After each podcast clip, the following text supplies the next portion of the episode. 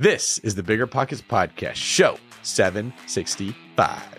We're going to do this as low risk as possible. I want you to look for a short term rental where people want to visit. And I want you to rent the thing out as a short term rental when you're not using it. And then when you are using it, like when you travel out there to stay at that property, which means you're going to cash flow, you'll probably end up with two cash flowing properties that will make more money than they both cost to own. And you'll be able to bounce back and forth between these two markets without not only not having a housing expense, but actually making money from what you rent your houses out when you're not using them. What's going on, everyone? It's the Bigger Pockets Podcast. I'm David Greene, and we have a Seeing Greene episode for you. These are awesome. In today's show, I'm going to be taking questions directly from you, our listenership, our audience, the people, and you'll be connecting with me as I give my best efforts at answering your questions, teaching you more about real estate and helping you all to build wealth.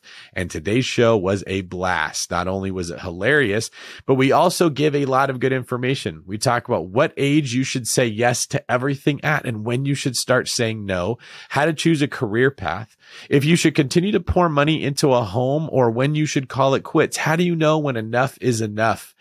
And how to short term rental house hack and grow your portfolio. Yes, that's right. How to short term rental house hack. Haven't come up with a catchy name for that, but it's a really cool strategy and we talk about it today. All that and more in today's Seeing Greene episode. But before we get to our first question, that's right. You know what it is the quick tip. Remember, if you're having a hard time finding deals in your area, if nothing seems like they work out, it's probably because they're not going to work out the way you're looking at it. There are strategies available to you that you can make real estate work. And you also should remember that real estate is local. Your market may suck. Other markets may be strong or vice versa. Get in the bigger pockets forums. Check out long distance real estate investing, which you can get at biggerpockets.com slash store and ask other people questions about what markets they're in and how those markets are working out. Don't get discouraged because your market is tough. Look for a market where you can find what you need.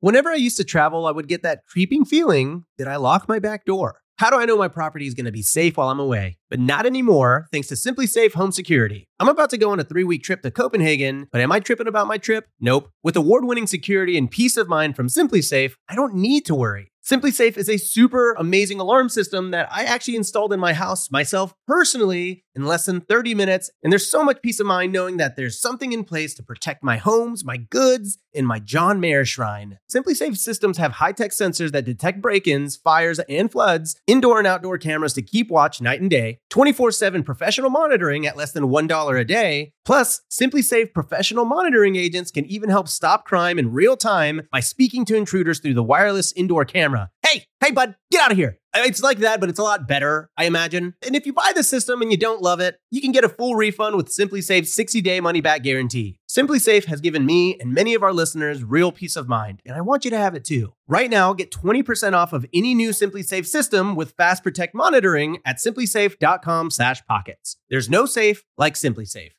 What's better than low money down? No money down. Now through Rent to Retirement, you can buy a brand new construction turnkey rental property for no money down. Wait, hold on, this can't be right. I need to double check with Zach, Rent to Retirement CEO. Oh, hey, Rob. Zach, how the heck are you selling turnkey rental properties for zero dollars down? it's not that complicated, Rob. Rent to Retirement has new construction properties up to $20,000 below retail prices. We also have investor loans with rates as low as 3.99% and down payment options as low as 5% or sometimes even zero money down. You get all the cash flow, appreciation, and equity for as little as zero money down. That's an infinite return. Oh, wait, wait. Let me get on this before we tell it to the whole Bigger Pockets audience. Just head to renttoretirement.com. That's rent-to retirement.com or text REI to 33777. That's REI to 33777 to learn more about how you can get started investing with no money down today. Get your next new construction property at a steep discount or invest with no money down. Head to renttoretirement.com today.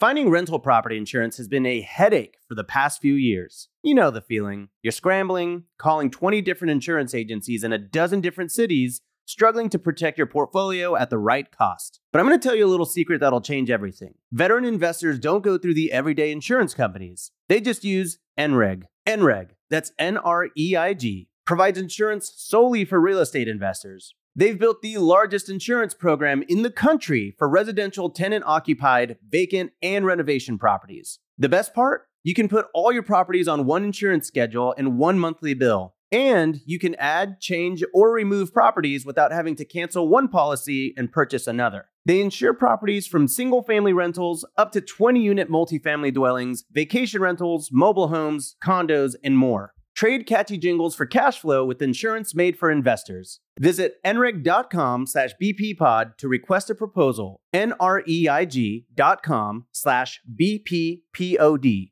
All right, let's get to our first question of the day. Hi, David. My name is Sin. I'm in California, and I'm a first-time investor slash homebuyer, and I'm stuck between the crossroads. My first option is to purchase a condo at 3% down in Covina, California, and House Hack, a three-bedroom, four-bath condo. It's in a desirable, desirable location, and it's very walkable, and I believe it will appreciate just as well as the rest of California. My second option is to go for cash flow by going to an out of state market with 20% down. Why I'm stuck on this is because Covina is a great location and I love it. However, and I love the condo. However, the 3% will still be a larger chunk of my savings and the mortgage payment will be a larger chunk, obviously, of my income than going out of state. And so to me, it seems riskier, especially if I can't find anyone to house hack with. So I would love your thoughts as to what you would do and any advice for uh, choosing appreciation versus cash flow. Thanks, David. Well, thank you, Sin. All right, first off, a three bedroom, four bathroom condo. This might be the first time I've heard of one of those. So this would have to be a good location because it sounds like this property has a bathroom for every bedroom. They get their own private bathroom and a guest bathroom. That's pretty ideal for house hacking. Um, so I'm already liking that. That's not like most condos that I've heard of. And Covina is a great area. We sell houses in that location and I'm, I'm aware of it. I don't know if you're working with one of our agents, so I'll have to look and see into that. But that sounds pretty good. Now, you, one of the struggles you were having is you said it's more money to put 3% down in Covina than it would be to buy a property out of state for cash flow. And I'm trying to wrap my head around how this could work. So if this was a million dollar condo, 3% would be $30,000. But if you buy a $200,000 house somewhere, 20% of that is still going to be $40,000. Okay. So you'd have to get into, I mean, a $150,000 house out of state would still be 30 grand. Okay. You're comparing a million dollar property to a $150,000 out of state property for the same money down. I, I don't, see how buying out of state is going to keep more of your money for yourself. Okay. So that's just something I want you to think about. Maybe the purchase price of that condo has you thinking that you're putting more money down than you are. If you're only putting 3% down, that's very, very low. And I doubt it's a million dollar condo. So right off the bat, you're not saving money by buying out of state. And a lot of people need to be aware of that they see that the price of the property is cheaper out of state. And so they think, oh, that's going to save me capital, but it doesn't because you put 20, 25% down versus three to 5% down on a house hack. You keep more capital yourself. The other one was appreciation versus cash flow. I don't know that that's actually the, the struggle you're going to be having. I don't think that it's going to cash flow out of state as well as you think, because if you're buying a $150,000 property or $200,000 property, you're going to end up in a rough location. You're going to end up with lots of tenant issues. You're going to have vacancies. You're going to have people that have to be evicted. You're going to have uh, constant repainting and recarpeting of your units or cleaning the floors when they leave. There's a lot of expenses associated with buying in these less desirable neighborhoods that no one calculates on their spreadsheet that don't happen as often when you go into a nicer area. So if you're renting out a room in an area like you're saying here, you're more likely to get a, a better tenant and it's it's easier to get them out. It's not like you've lost control of the entire property, right? Like they're just renting the room from you. They're not renting the entire home.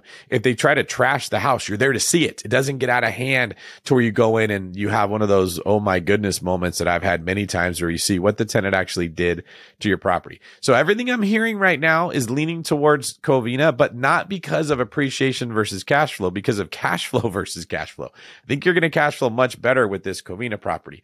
The last piece I want to bring in is don't be lured and fooled by the year one cash flow illusion. It's not true. It may look like something out of state will cash flow more, but an area like Covina is going to see rent increases that are significant. Okay. I remember maybe seven years ago, eight years ago, you could rent a room in some of the places in the Bay Area for $500, $600 a room that are now going for $11, $12, $1,300 a room. Over just a seven or eight year period, they have doubled to tripled right? That didn't happen in these out of state Midwest areas. The rents back then were 900 and now they're 950 or 975. It's not the same. So you get much more cash flow when you buy in the right area because cash flow also appreciates not just values. So based on what I'm hearing right now, I do think that the condo is better. Here's a few things that I would look out for though. Does that condo have enough parking for the people you're going to rent a room to? That's one thing.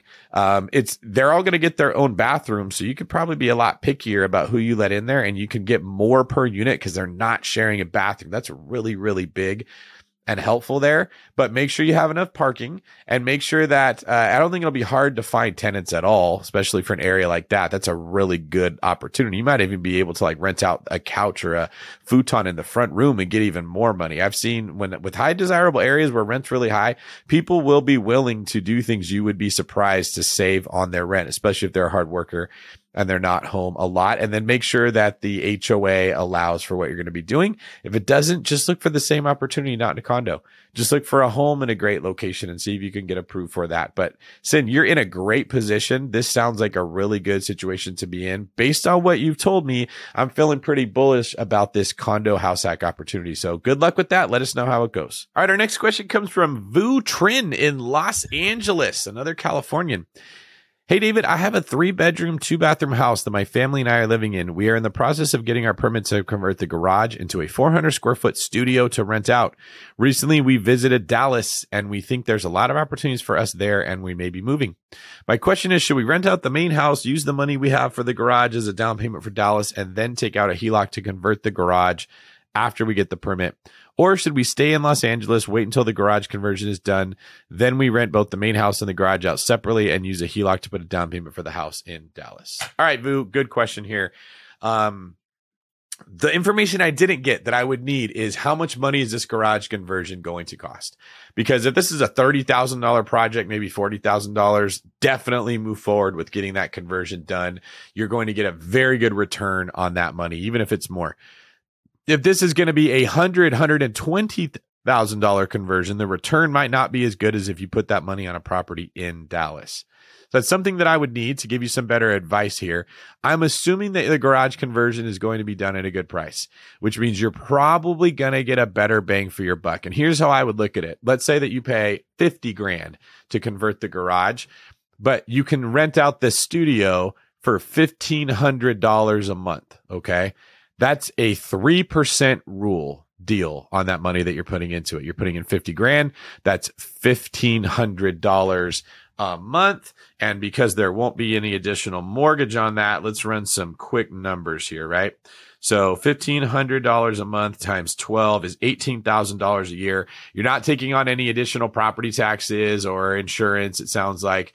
So if you take just the 50 grand that you'd be putting into it and divide the 18,000 a year by that, that's a 36% return on your money. You've also made the property worth more because you added 400 square feet. Okay. I'm seeing a lot of wins in that category. I don't see you getting a 36% return investing 50 grand into something in Dallas. So I'm leaning towards you should do the conversion, get the permits. Uh, when you're done, you should get the HELOC on the property that should be worth more because it's bigger. So you're going to get a new appraisal and you'll have that money to go towards buying something in the new market that you're at. If I missed anything there, let me know. And if I'm off on the numbers, because they definitely change if that conversion's costing 100, 120, 150,000 dollars instead of the 50 that I budgeted for. And our next video comes from Luke O'Kane in Illinois. Hey there, David. First off, I want to give a big thanks to you for instilling this passion I now have for real estate. My name is Luke, and I'm a 17 year old in Schaumburg, Illinois, and I'm sort of at a crossroads in my life right now as I will be graduating high school in a little over a year, and I'm unsure of my future. I've had thoughts of going to college to pursue something in the field of engineering, also had thoughts of just becoming an agent out of school to learn real estate as I start investing. Do you think a guaranteed decent salary of engineering, but I have college debt and less experience, or the totally eat what you kill agent path with experience would help me scale quickest? Also, if I take the agent path, is it worth it to go to college in hopes I land at a more established brokerage? Lastly, I've had thoughts of becoming an acquisitions analyst. So, between an agent and analyst, what would give me better experience for my future in hopes of owning larger multifamily? Thank you so much. Thank you. Thank you, Luke. This is a good question. And because I am a real estate agent or really a real estate broker that runs a team, I can give you some insight here. First thing, I want you to start thinking like a millionaire. And I've said this before millionaires don't ask, should I do A or B? Millionaires ask, how can I do A and B? So if you're interested in engineering, I would say you should go forward with getting an engineering degree because you can make good money and that can also help you with real estate. There are literally engineers. I'm having to hire one right now in Florida to come up with the plans to submit to the city so that I can finally get my uh, project approved. There's nothing that stops you if you're doing that from also getting your real estate license and selling houses. All right. So first piece I want to say. Second piece, the advice that I would give you on if you should become an agent is different than what I would give to someone else. So if you told me, Hey, David, I'm a 32 year old family man, heavily involved in my church. Uh, I play basketball in a lot of different leagues. I hunt, I fish, I have tons of friends. Everybody likes me and respects me. I would tell you, you need to go get your real estate license because you have a solid database of people that are going to bring you deals and you can be an entrepreneur. As a 17 year old who doesn't have any of those connections, I'm sure you're a hard worker. You are going to be facing an uphill climb getting the 32 to 35 year olds that are going to be buying houses to trust you, even when you're 18 to represent them. Your friends are not ready to buy houses. Your peers are not ready to buy houses. I see you've got an Everlast punching bag in the background there. The other 18 year olds are going to be working out with you in the boxing gym are not ready to buy houses. It's going to be years before you build up an actual database of people that are gainfully employed that you can represent as an agent. And then the hard work starts. It is incredibly difficult to make money as an agent. This is one of those things that everyone who's not an agent looks at it and says, I really want to do it. And everyone that's doing it says it's freaking hard. It's not bad. It's better than a job that you hate, especially if you like people. It's a great career. It is nothing at all that could be considered easy. So if you want to do it, I would be like, Hey, you're 17, do both. Go to school, get your degree, get your real estate license, sell houses in between your classes.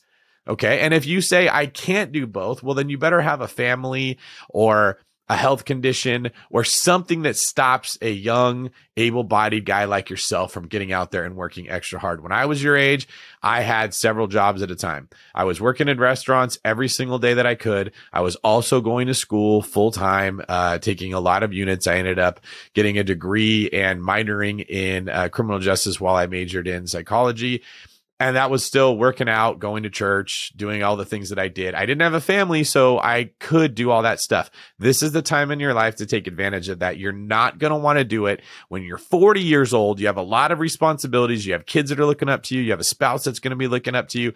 You have health that you're going to have to be taking advantage of. It gets a lot harder.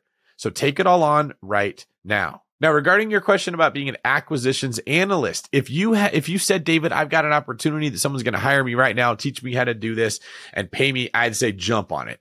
That's probably not how this is going to work. You you are going to get good if you take some classes on uh, the process of analyzing a property, and your mind may even be wired to do that well but having the opportunity to go do it's going to be hard. You have to find a real estate developer or somebody big who has other people that have been doing this for a very long time that are already ahead of you. It's not a thing you just learn and then you say, Hey, I'm just going to go do it. So if you're interested in it, it's no difference in being interested in jujitsu or fishing or painting uh, or learning another language. Like, go learn it if you like it. Absolutely. But you don't at the age of 17 have to know this is the path I'm going to take. In fact, I will tell you what people told me when I was 17 and I still didn't want to hear it. Whatever you think you're going to go do is not what you're actually going to go do. You are going to try many different jobs, not like them and bounce into the new one. And I love that you love real estate. So you're probably going to bounce around within the world of real estate before you find your way. There's nothing wrong with that. When, especially when you're young, Brandon Turner and I both have the same philosophy. We believe when you are young, you should say yes to everything. You should do it all. And then as you learn what you're good at, what you like and what your purpose is, you should start saying no to more and more things. And then as you become older, you should be saying no to almost everything and putting all your at- attention and energy towards the right things. So right now, say yes to everything, Luke get after it, see what you like, see what gives you energy, see what drains you of energy. And don't think that the path you start on is the one you're going to stay on. As long as you're always moving upwards and forwards, it doesn't matter if you're on the same path the entire time. Love that you're into real estate. Love that you're listening to the podcast. Keep doing that and let me know how things go. All right. Thank you everybody for submitting your video questions and your written questions if you yourself would like to be featured on Seeing Greene. I'd love to have you head over to biggerpockets.com slash David and submit your question there. Also, make sure that you like, comment, and subscribe on our YouTube channel. So we have a lot of engagement that goes on in every single episode on YouTube in the comment section. So at this stage in the show, I like to read you guys what some of our previous comments were, questions, statements, things that people said. It could be funny. It could be insightful, something they like about the show or something that they don't. So I want to encourage you to go leave a comment and maybe I'll feature you on a future episode of Seeing Greene. These comments all come from episode 747. So if you want to go back and listen to that one on YouTube, you'll see what I'm talking about. Baron Artist says, What books do you recommend to get started in multifamily investing? I would check out The Multifamily Millionaire by Brandon Turner and Brian Murray, as well as Ken McElroy's ABCs of Real Estate Investing. Paul Bloomfield says, David, I love the macroeconomic stuff. Also, I love the way you explain and simplify real estate and break it down for us newbies. Thank you. We definitely appreciate it. That's a great example of you guys telling me what you like in the shows. Paul saying, I like the macroeconomics. Now, if you don't know what macroeconomics means, it's not a form of macaroni. It's actually referring to the big picture of uh, economic news. So how much money we're printing, what laws are being put into place. All of that has a lot to do with how real estate investing works, right? Uh, there's the art of of uh, running a sailboat, which is sort of the art of investing. But then there's the art of catching the wind that will make your sailboat go faster. So on the show, we talk about the details of real estate. We also talk about the big picture so you can put your money in the right place to help it keep it the safest and keep it growing the fastest. From Mylan 23, she says macro resources, Barry Habib, Lyn Alden, Jim Rickards, and Blockworks Macro. Those are all places that Mylan likes to go to get her information. I'm also a fan of Barry Habib. If anybody knows him, I'd love to be put in touch with him because I like how he thinks and we agree on almost everything. So he is a good follow. I will second that. Uh, I also listen to Valuetainment to get a lot of the, the news that I'm getting, and they get really good guests talking about things. If you guys were looking for an interesting listen, I would check out Michael Saylor on Valuetainment as well as Richard Werner talking about, he's really the father of quantitative easing, talking about how that affects inflation and what to expect in the future, as well as inflation's relationship with interest rates. Melissa Blair says, and please don't stop the swivel. Here's what's funny. As I'm reading these, I'm actually swiveling the chair and I'm kind of bobbing my head as I do this at the same time, having like a little bit of a moment here. So as I was reading these, I was doing it and she says, don't stop the swivel. It's like you're watching me, Melissa, but that's okay. I like the attention. Appreciate it. Tom Stout says, one week he talks smack about wholesaling, but next week he suggests risking your main home's equity uh, and then Sig Fig Newton, that's funny, replied with actual investment advice is to stay out of leverage in uncertain markets. Um, and then Sig Fig Newton said, Does he know that rents are dropping? This is good. This is what I asked for. You guys are giving me the information. I don't know where I've ever talked smack about wholesaling. I that might I don't make any sense to me at all. I've t- I've talked about the risks of wholesaling. I've talked about the fact that when someone buys from a wholesaler, they're not getting the protection that they would. I've talked about how wholesaling is incredibly difficult. People tend to look at wholesaling like this is, oh, I don't have any money, I'll just go wholesale. It's the hardest part of of any of this. It's like the toughest way to make money of any of the real estate strategies that I'm aware of. And I also don't know where I said that you should risk your main home's equity. I've given several people advice that this is a very rough environment to take out equity lines of credit to invest in. But some, for some people, that does make a lot of sense. If you have a great opportunity, it makes more sense to take equity out of your house to take advantage of it than to pay a higher rate to somebody else to go do it. I also don't know if I see a huge difference between risking equity in your main home and risking equity in investment property. Like it's all it's all equity and it's all risk. You if you lo- lose your main home and you have rental properties, you move into one of them or you move in with a family member. I, I don't see a huge difference between saying take a HELOC on investment property, but don't take a HELOC on your primary residence. You shouldn't be doing things if you can't afford to make the payments in the first place. If you're taking a HELOC and you lose something because of it, you made some really bad decisions that you, that I think you would have made the same as if you didn't take out the HELOC. You just borrowed the money from someone else and ended up in the same position there. Uh, does, does you know rents are dropping? That's market by market, Mr. Sig Fig Newton. They're not dropping everywhere. In many places, they're going up. I think this is an area where it would benefit you to sort of take your eyes off of zooming in on your local market and look at the market as a whole. And as you're listening to this advice, you may hear me say something and say, well, that doesn't sound anything like what I'm seeing. It's probably because you're in a different location than me, or you're in a different location than the person that's asking the question. We have someone that says, Hey, I'm in Dallas, Texas, and I want to go to LA or vice versa, or I'm thinking about moving from New York to Miami. Those are very different markets with very different fundamentals that I'm making my comments on. If you're living in Chicago, Illinois, Illinois or Dayton, Ohio, you could be seeing a very different dynamic than what those people are. Doesn't mean the information is wrong. It means you're a little ignorant of what's happening outside of your own market. All right. We love and we appreciate the engagement you're giving us here. Please continue to do that. I want to hear from you. What do you think about the show so far? And what do you think about what I've said in the YouTube comments? Because as you see, we do read them. We do comment on them. And Mr. Tom Stout and Sig Fig Newton have now both been featured in a Seeing Greene episode. So congratulations, you two. Please take a moment to give us an honest review wherever you listen to your podcast. If that's Apple Podcasts, if that's Spotify, if that's Stitcher, we would love it. Also keep an eye out for polls in Spotify where they will ask you what you like about the content that we've made.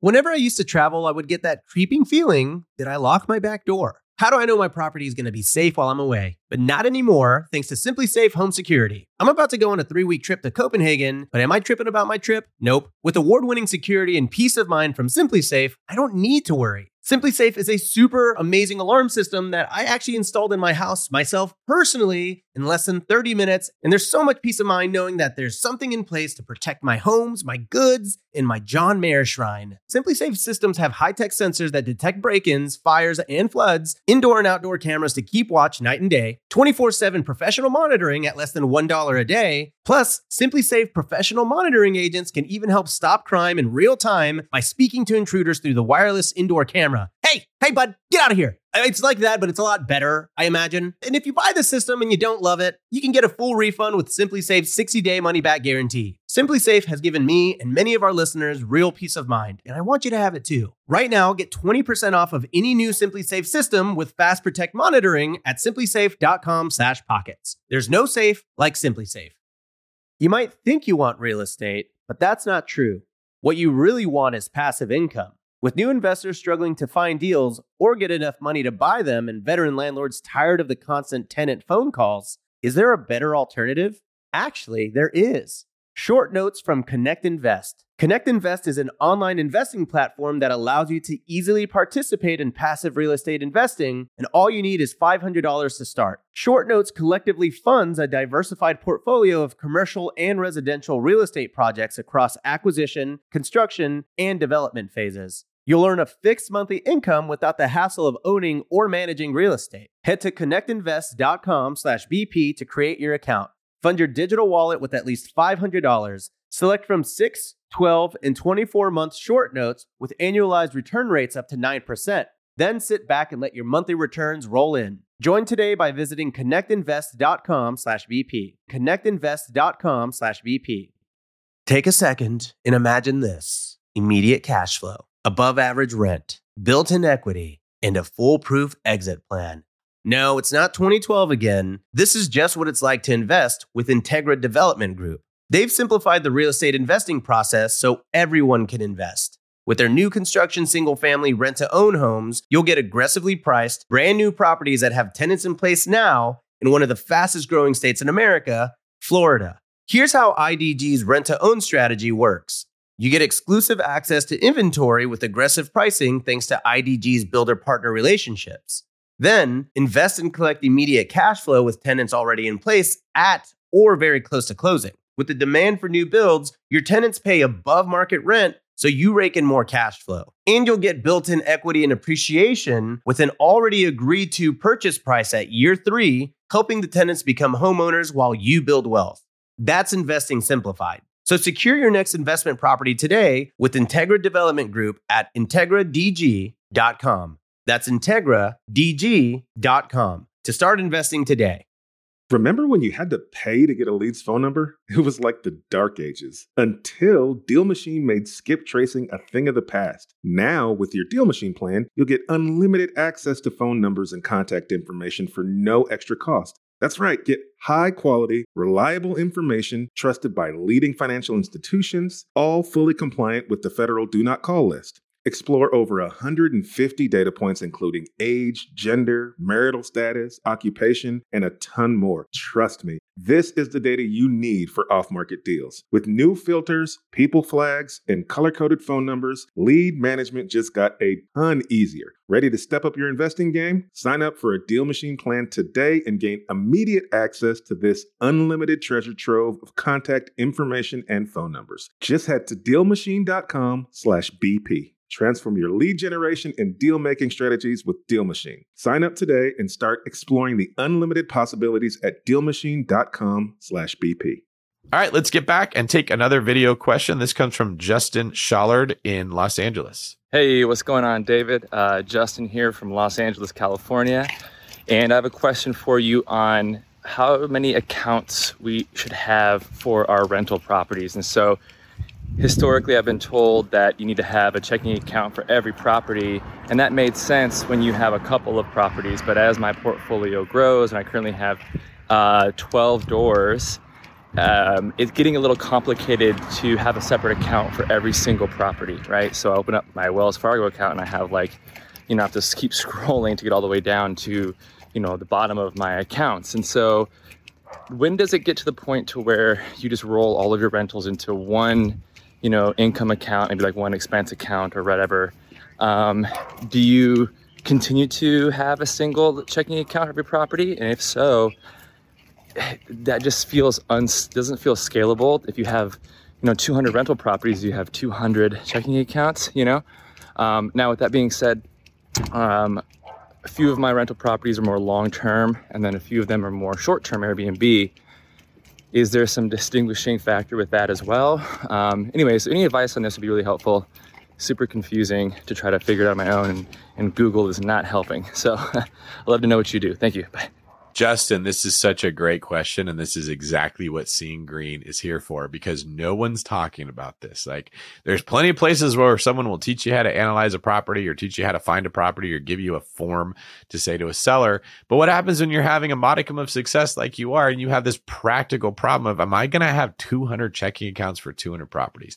And this is a struggle that I have as well. I've just recently hired a new CPA and a new bookkeeper, and they are constantly trying to get me to do things that are cleaner for them which is a pain in my butt. It is not fun having to do this. Uh, you can have a different account for every property, but here's what I would rather. And this is what I'd rather see. And I know every bookkeeper out there is going to start screaming at me if I say this the wrong way.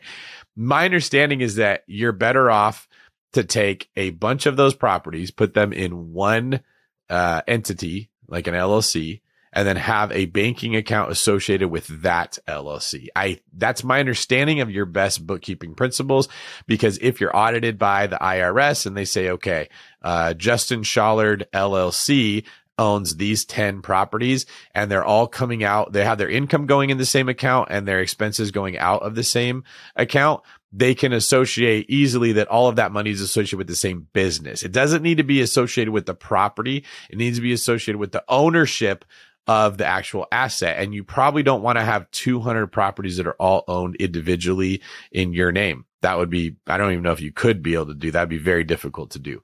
So as you move them into different entities, you'll have a bank account for every entity. That's probably the easiest way to do it. And there might be an argument that could be made where several of those entities are owned by one bigger entity and that one entity has its own bank account. I think the reason that my bookkeepers and CPAs are trying to protect me here is if I was sued by someone that went after one of my LLCs, they could say, well, that LLC uses the same bank account as the one we're suing.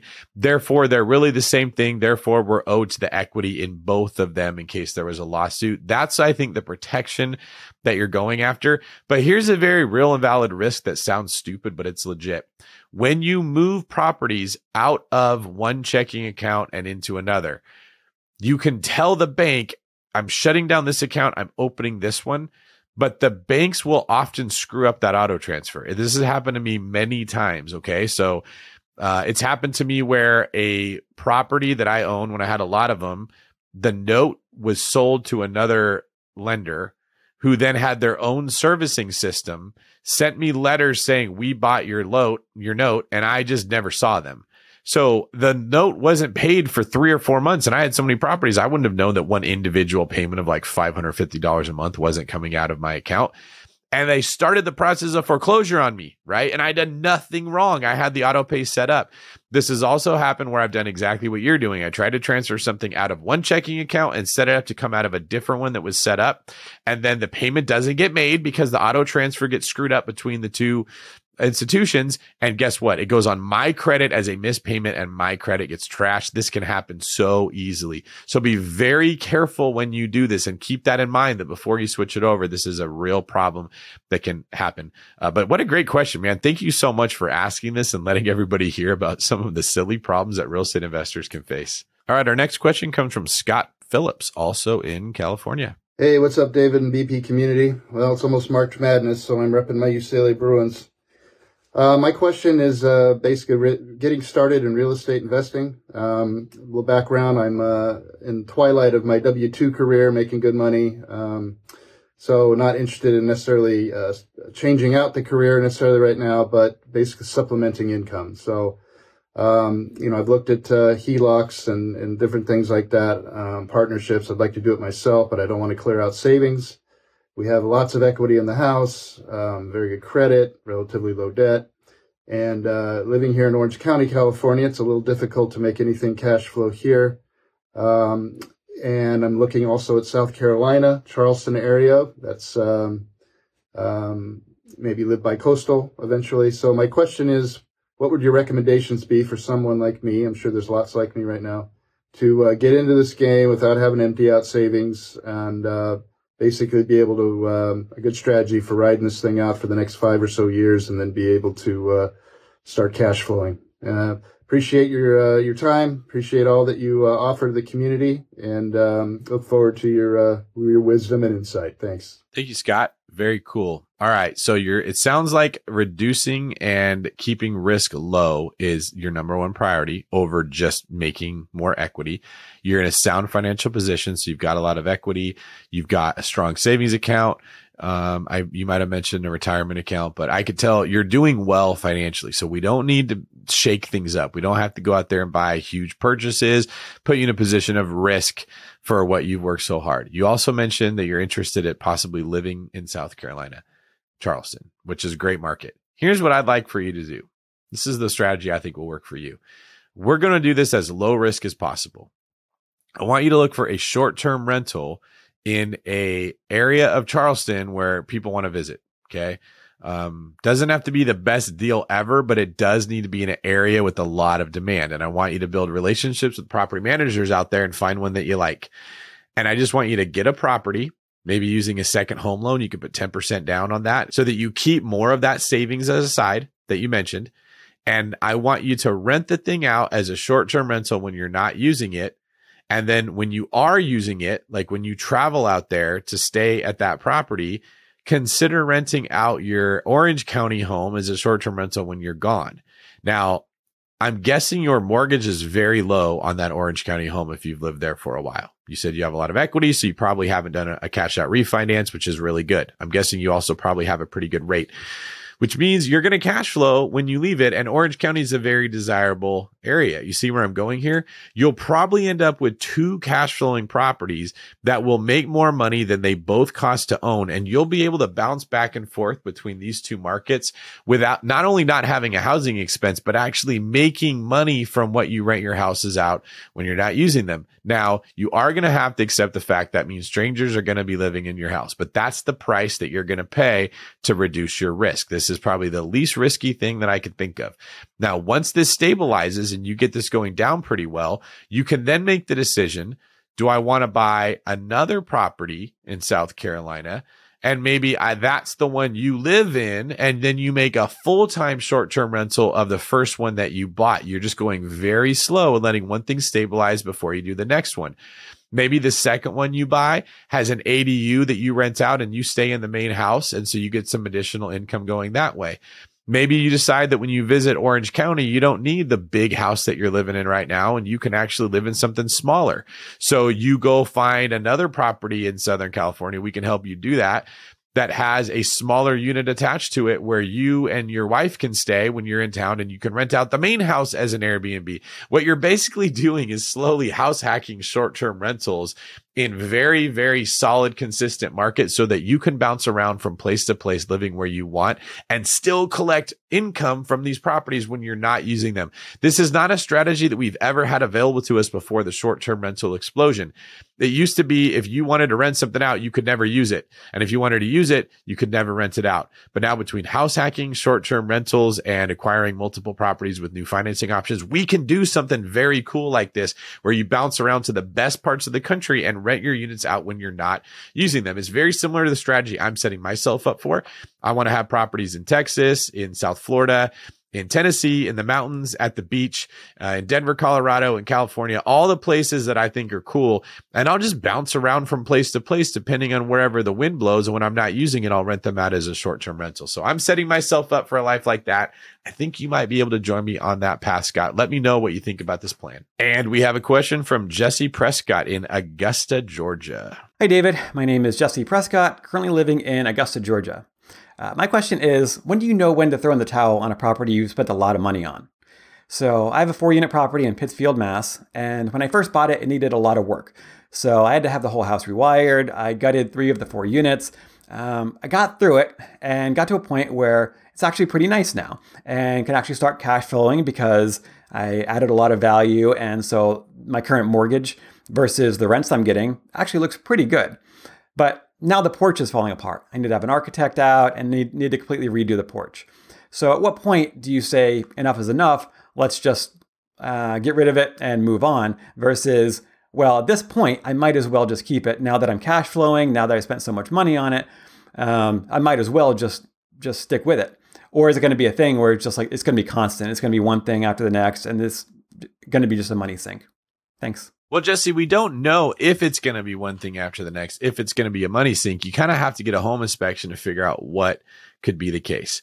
What you're talking about is a death spiral that people can get into with real estate that's not talked about very often. So I hope you're not beating yourself up because this happens to a lot of investors. I do retreats where I give personal consultations to the people that attend there where we go over their portfolio and we look at what we have. I answer questions like this on Seeing Greene. I meet with investors that come into my office that I'm going to help them buy or selling homes in California. I'm constantly talking to people who own real estate.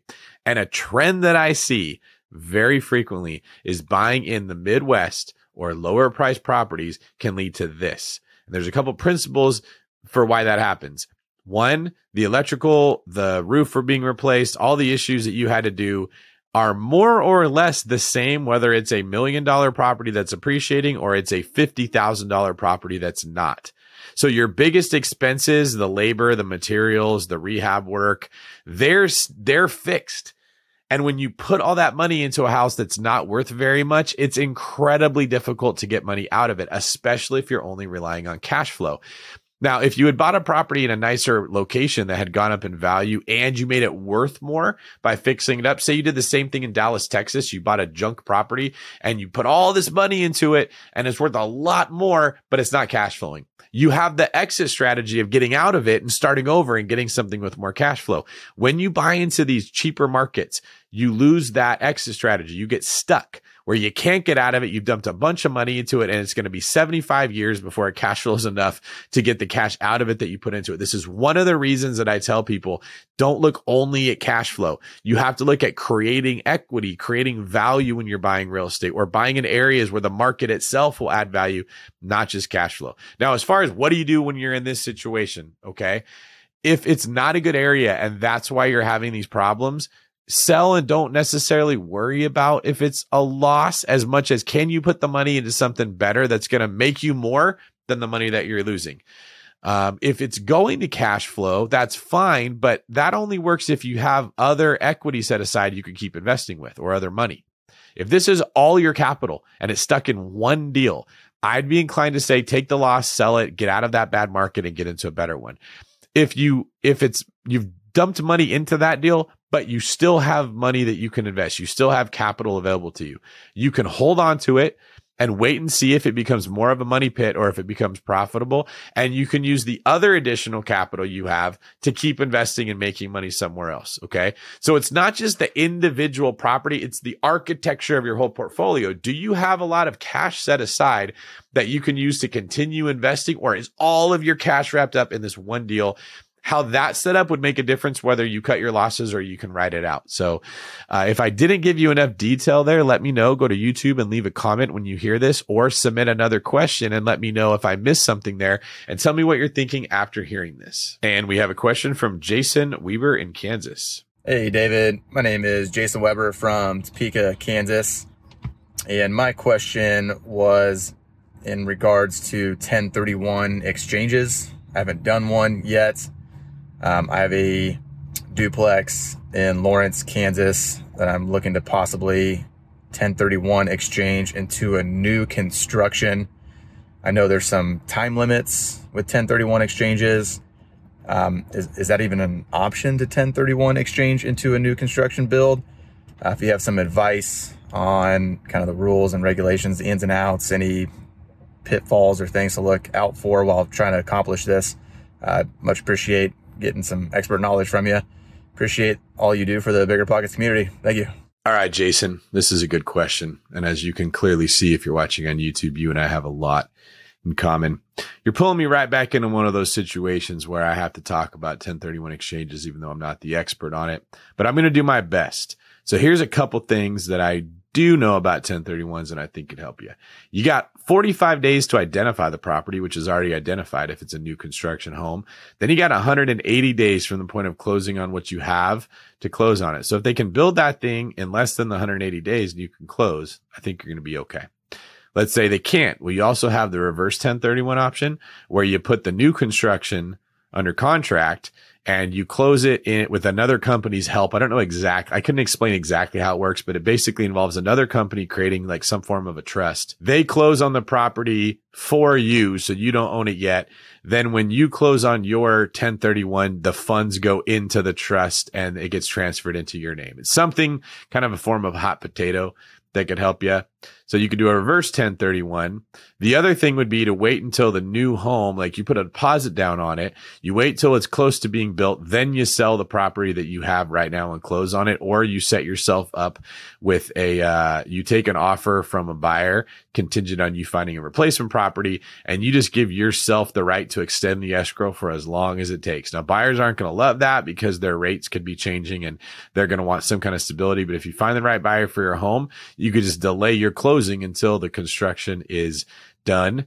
Uh, thank you for your question. Appreciate it. I'll see you in the gym. All right, everybody. That was our Seeing Greene for today. Thank you guys for being here with us. I hope you laughed. I hope you cried. I hope you learned. And when I say cried, of course, I mean tears of joy. Love doing these shows. If you'd like to be featured on one, just head over to biggerpockets.com slash David and submit your question there. Remember to like, comment, or subscribe to this video. And if you have a second, watch another BiggerPockets video. If not, I will see you next episode. You can find me online at David Greene 24 all the social media or davidgreene24.com. Check out the website and tell me what you think.